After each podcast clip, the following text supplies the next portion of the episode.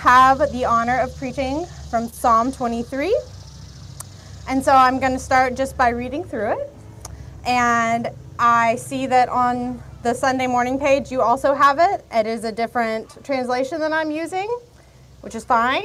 As we go through it, you will see that there are some different ways to translate this. So we'll get started with that.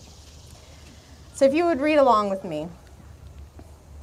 The Lord is my shepherd. I shall not want. He makes me lie down in green pastures. He leads me beside still waters. He restores my soul. He leads me in paths of righteousness for his name's sake. Even though I walk through the valley of the shadow of death, I will fear no evil, for you are with me. Your rod and your staff, they comfort me. You prepare a table for me in the presence of my enemies. You anoint my head with oil. My cup overflows. Surely goodness and mercy shall follow me all the days of my life, and I shall dwell in the house of the Lord forever. Psalm 23 is arguably the most well-known psalm. Some of you may even have it memorized. Whether you grew up in the church or not, you have likely encountered it at least once.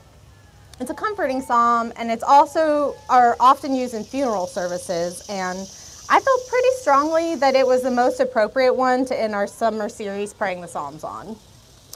We've had a lot of really good and really challenging messages from our preaching team come out of the book of Psalms, and today I want you all to be at ease. Let the imagery of the psalm come to life for you as we go through it. It won't be hard to do on a day like this out here in the Arboretum, that's for sure. So let's dig in. So I'm going to go through this kind of just line by line, okay? So kind of get the format, know where we're going. It's printed out, so there's your map, so you know when we're done. The Lord is my shepherd. The psalm opens with a metaphor and continues in that framework throughout. And there are a few ways to look at this. So of course, the pastoral narrative, that of a shepherd and the sheep, is really evident. The psalm in its transcription above where we started attributes it to King David. David himself was a shepherd boy once, and then he was king. And it was also common for the relationship between a king and his subjects to be referred to in this shepherd-king kind of metaphor. So there's definitely a kingship narrative here too. And if you look at the life of David and his story, you can tie a lot of this psalm to him, which is most likely why it's attributed to him. And even God as a shepherd was a familiar theme for the Jewish people. This is not new. And the poem is drawing on so much familiar language for the community that would have sung and recited it, and we'll see some of that as we go through it. What is unique about the use of this metaphor is the personal nature of it. The Lord is my shepherd. This is an intimate psalm about the relationship between one person and the Lord, but it draws on these communal themes and ideas and very much has the ability to be prayed individually or collectively. So, I don't know much about sheep and shepherding, surprise, surprise. So much of what I'm about to tell you will be paraphrasing the words of others that do know. More specifically, I have to give a shout out to my mother-in-law, Diane, who is here today, who is also went to seminary and wrote an entire Bible study on Psalm 23, which she so graciously sent me in preparation for this. So a lot of this comes from you. Thanks. So anyway, one of the things you've probably heard about sheep, maybe you know or have heard said, is that they're not very smart.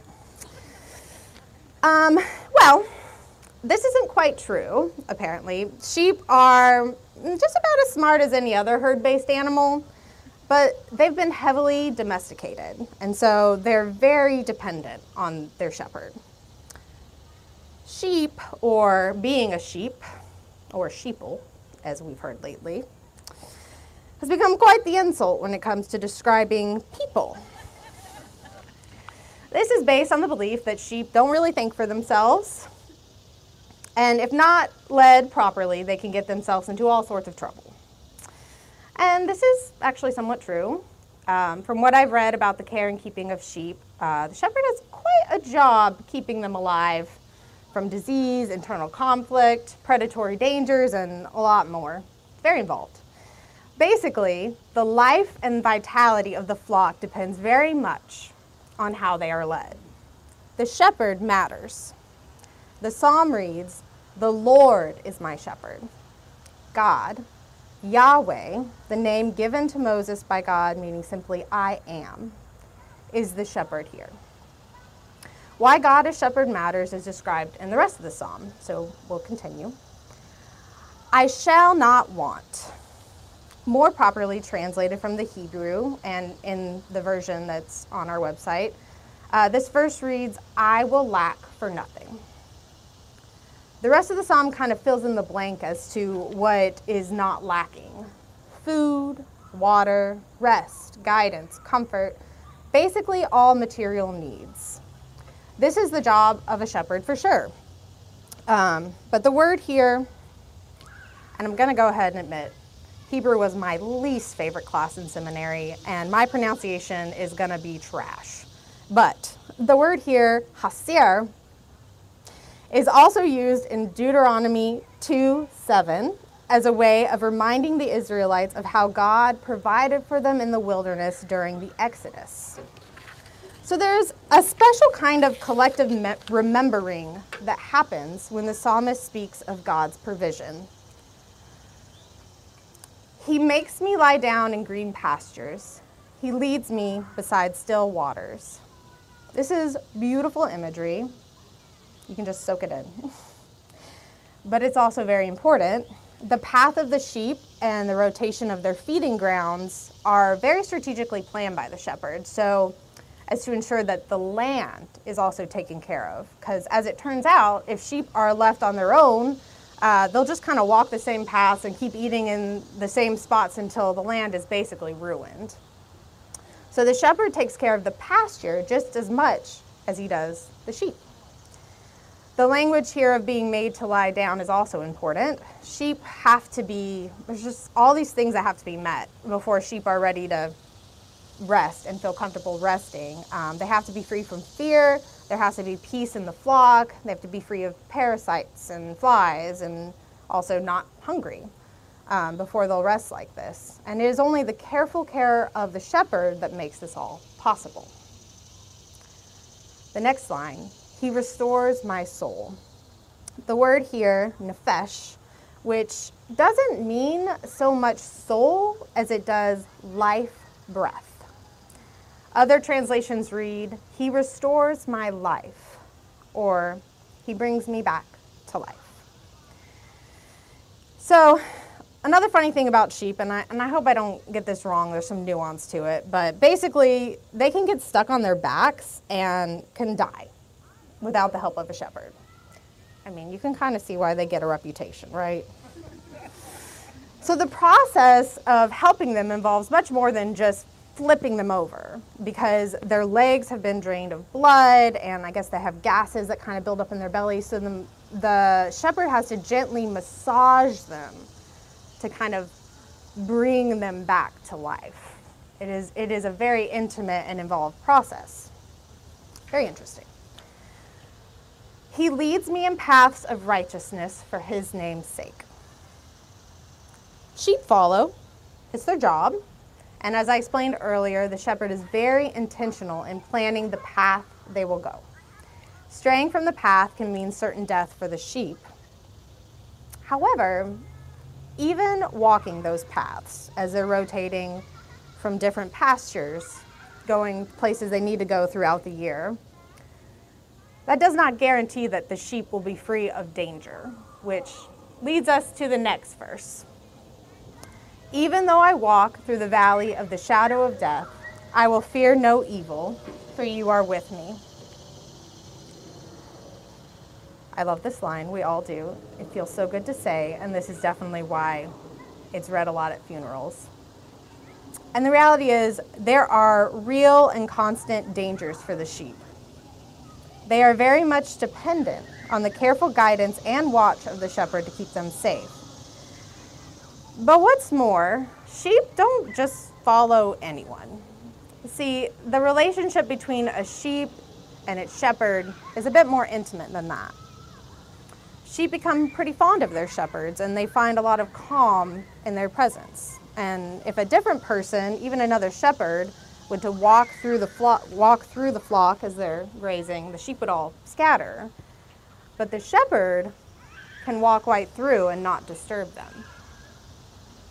And when quarrels arise up in the herd, as happens, there's a pecking order, the very presence of that shepherd can bring calm and peace, which is essential to their well-being. I mentioned earlier that leaders and kings were also referred to as shepherds. King David, the shepherd boy, who went on to shepherd the people of God. Israel put a lot of trust in their kings to shepherd them well. Those appointed by God were expected to walk the path of righteousness and lead Israel along those same paths. But we know from Scripture that they did not always do this, and the state of the nation suffered for it. Your rod and your staff, they comfort me. The rod and the staff are two tools of a shepherd. The rod is used to protect the sheep and the shepherd from outside dangers, as well as to discipline the sheep and keep them in line. Fun fact, the shepherd actually throws the rod like a weapon. Maybe not an image of a shepherd you have in your head right now. David, as a shepherd boy, before he took on Goliath, they're kind of asking him what makes you think you can take on this mighty warrior? And he's like, well, I'm no stranger to defending my sheep against lions and bears. Crazy. The rod is also a symbol from the Exodus story. It is Moses' rod that is used to perform God's miracles and plagues and to reveal the power of God. The shepherd's rod, it's a pretty fearsome thing, yet it is described as a comfort. The rod was also used to count and carefully examine the sheep. See, a sheep, it could look fine on the outside, but once the shepherd kind of gets into the thick wool coat, can find all sorts of bites and sores, which left untreated would lead to a bigger infection. And it's only by carefully combing through it with this rod that these would be discovered. So a quick parallel to be drawn. Obviously, discipline and careful examination are not things that the sheep like. I don't think we particularly like them either, but we can see just from that example how necessary they are. Thus far in the Psalm, being shepherded sounds kind of nice. Green pastures, water, being led, kept from danger, this is awesome. But we must remember that part of the process is also being open to careful examination of our hearts. The staff, as opposed to the rod, is more of a tool of comfort. It's a unique tool for shepherding with kind of a crook-shaped handle. It's probably what you've seen in all the pictures of shepherds in your Bible and beyond. It's used to pick up little lambs as they get separated from the mothers and return them to their mothers without touching them. Very gentle, very calming. It's used to draw the sheep towards the shepherd when necessary for those careful examinations. And interestingly, the staff is also something that the shepherd uses to comfort himself. Standing out in the pasture all day, something to lean on. It's definitely a symbol of comfort. Next verse, you prepare a table for me in the presence of my enemies. Now this is where the metaphor shifts. See, verses 1 through 4 very much have this metaphor of a shepherd described by God. But verses 5 and 6 seem to portray this idea of God as host. Some scholars argue that the metaphor can read throughout, and personally I see both. So going over this, I'll present a little bit of both. So first of all, the table. The table is a powerful symbol in Scripture, the banquet table, feasting, a symbol of God's presence and favor. And if we read this through the lens of David, this image of God's favor and provision in the face of very real and present enemies is powerful. For God was preparing David to be king in place of Saul and grooming him for that, Saul the current king, basically right in front of him. It's also the shepherd's job to prepare a pasture for the sheep to feast on. He carefully surveys the land for potential dangers, even picking poisonous flowers one by one. But it's impossible to remove every enemy. And it takes trust in the shepherd that he will keep watch in order for the sheep to graze freely. You anoint my head with oil. So again, anointing is a symbol in the Bible we see a lot, a symbol of being chosen by God. David was appointed by the prophet Samuel as a child, and he was anointed then, and then he was anointed again when he became king. From a shepherd's perspective, apparently, anointing with oil is also significant for when the shepherd does find wounds and infections and such. When he does that examination, he's going to treat it with oil and various tinctures. So there's still continuing the metaphor a bit there. My cup overflows. So in ancient traditions, apparently, the symbol of an overflowing cup means the host is enjoying his company. You're over and having a banquet, you're visiting, and the wine bearer person pours like half full. That means it's time for you to go. If he fills it, just to the top, it's like, all right, we're good. And if he fills it to literally overflowing, it means they're having a really good time and they're glad you're there. So once again, there's an intimacy here between God and the sheep. God does not simply care for the sheep out of obligation. God delights in them. God delights in us. Surely goodness and mercy will follow me all the days of my life, and I shall dwell in the house of the Lord forever. Instead of being pursued by his enemies, King David is pursued by God's goodness and love. Even when he sins and goes astray, God continues to bless him. The word here in Hebrew, hesed, is specifically associated with the future blessings of the covenant God. It draws a listener back to the language of the Exodus, which speaks of God's loving kindness and the promise that God would continue to bountifully provide for God's people. The house of the Lord would be understood as referencing the temple, which the people of God had been separated from. It was David's dream to build the holy temple in Jerusalem. However, it would end up being David's son Solomon, born of his sin, that would build the temple. Still, this image of dwelling in the house of the Lord, of restoring the temple, is an image of returning to God's favor, and the psalm is very hopeful of this happening. There is much here that points back to the salvation history of God's people, a communal theme. And then there's this narrative of an individual participating in and experiencing that salvation story through the metaphor of the shepherd. Okay, so there's my line-by-line breakdown of Psalm 23 as a metaphor. I hope you learned something new. I just kind of touched on them, but I hope that you take something that you can reflect on as you're praying through the psalm this week. Now, I'd like to bring in another point of connection. I'm going to jump out of the Old Testament. So in John 10:11, when Jesus says, I am the good shepherd, he is very much drawing on and expanding this metaphor. It reads, he says, I am the good shepherd. The good shepherd lays down his life for the sheep.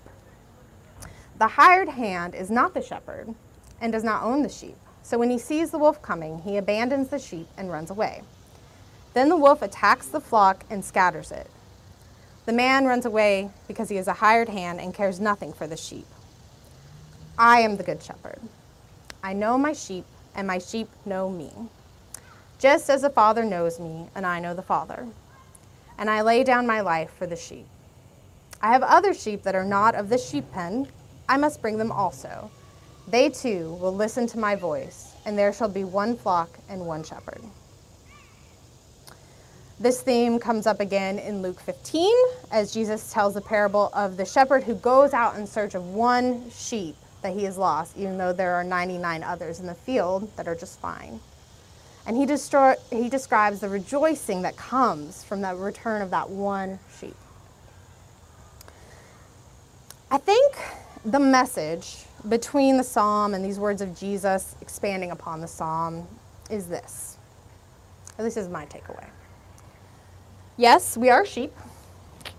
We are dependent and in need of leading in order to thrive. But we matter.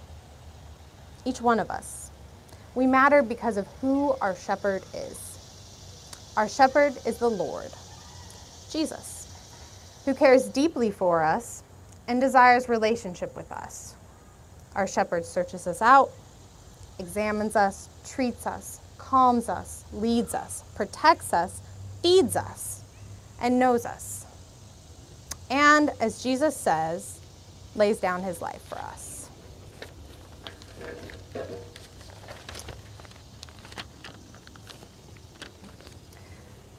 This is the table that the Good Shepherd has prepared for us and invites us to today, the table of communion. On this table, there is bread, a symbol of God's provision and nourishment. And Jesus says, "Take and eat. This is my body, broken for you." And there is a cup overflowing. Our host is delighted to have us. And Jesus says, "Take this and drink from it, for this is my blood poured out for you." And we do this in remembrance of our Good Shepherd who laid down his life for us. Today, you are invited to come. All are welcome to participate.